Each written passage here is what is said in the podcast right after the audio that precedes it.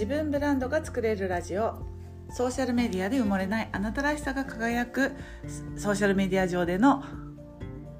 マーケティングやブランディングの Tips やアイデアをお届けしている番組です。こんにちは。ブランドプロデューサーの高取ゆり子です。今日のテーマは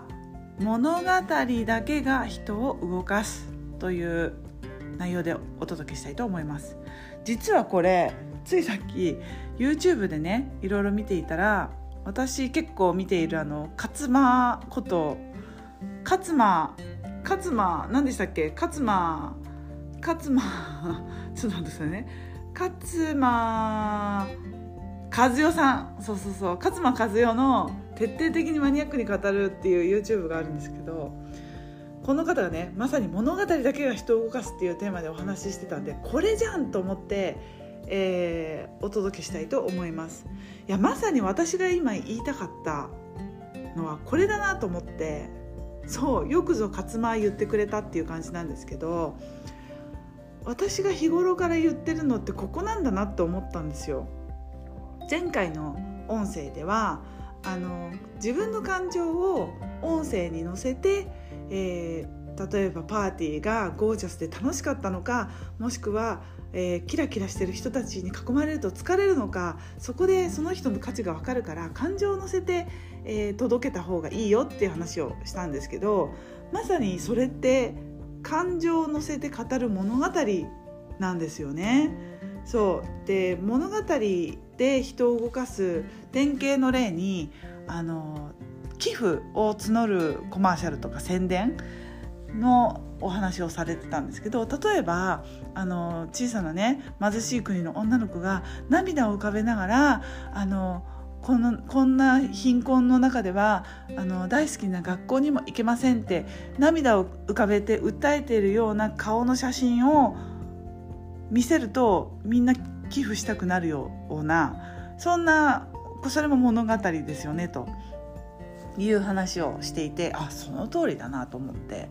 寄付お願いしますとかあの例えば駅前でね「なんとかの募金お願いします」ってただお願いされるよりも臨場感を持ってなんかこのお金を届ける先にどんな子たちがいてどんな生活をしていて何に困っていてこのお金を寄付することによってその子たちがどんな幸せな未来が待ってるのかっていうことを見せてもらう方が心が動くしあ少しでも寄付をしようって助けようって思いたくなるんですよね。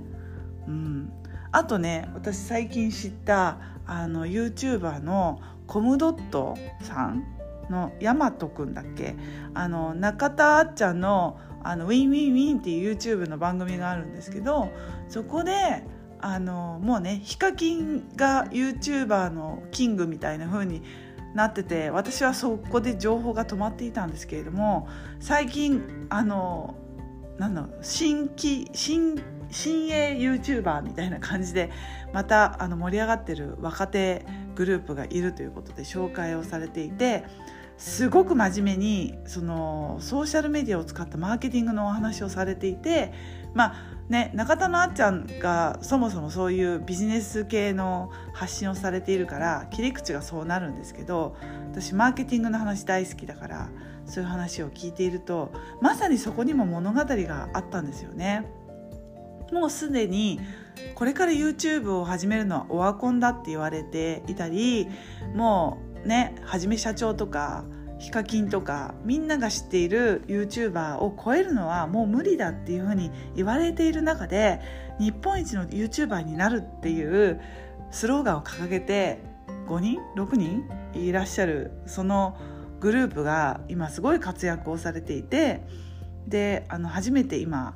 テレビコマーシャルにも出たりあとはその YouTuber がテレビに出ることでもっと若い人たちにテレビを見てもらおうというムーブメントが起こったりそういう活動をしている姿を見るとなんか応援したくなりませんか？なんか最初ね無謀にも日本一の YouTuber になるって言われてもなんかピンとこないけどでもなんかそうやってそういう目標を掲げてそれに向かってがむしゃらにやってる姿を見ると応援したくなるっていうのと一緒でなんかこう応援したくなる背景にはやっぱり物語があるっていうのはまさにそこだなっていうふうに思いましたそしてまあ物語っ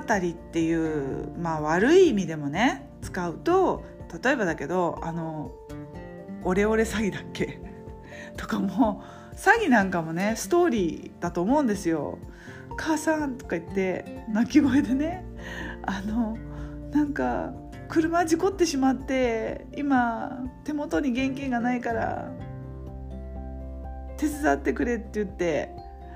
お金ちょうだいって言ったら助けたくなるじゃないですかそれも物語なんですよね。要は悪いように人の心を動かす物語で、まあ、訴えかけてるっていうことだと思うんですけど、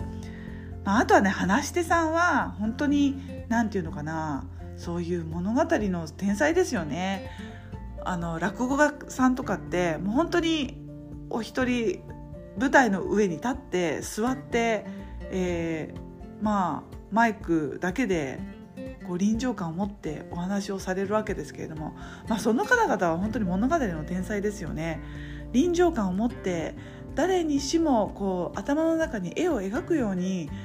こう物語を語ってくれるわけですよね。なんかそういうこと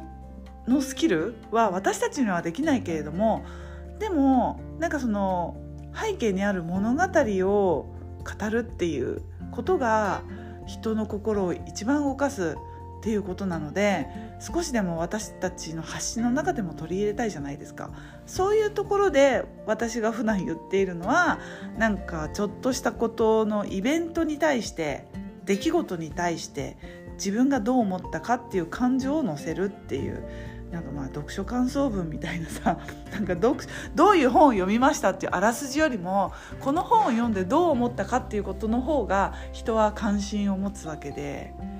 私読書感想文本当に苦手だったんですけど今思えばあそういうことだったのかってやっと理解できますね。あらすじと感想文の違いが分からなかったんですよ。今47歳になってやっとその違いが分かるようになりましたとさっていう感じです。はいまあ、その寄付の話だったり詐欺の話だったりねいろいろしましたけどもそういう意味では物語っ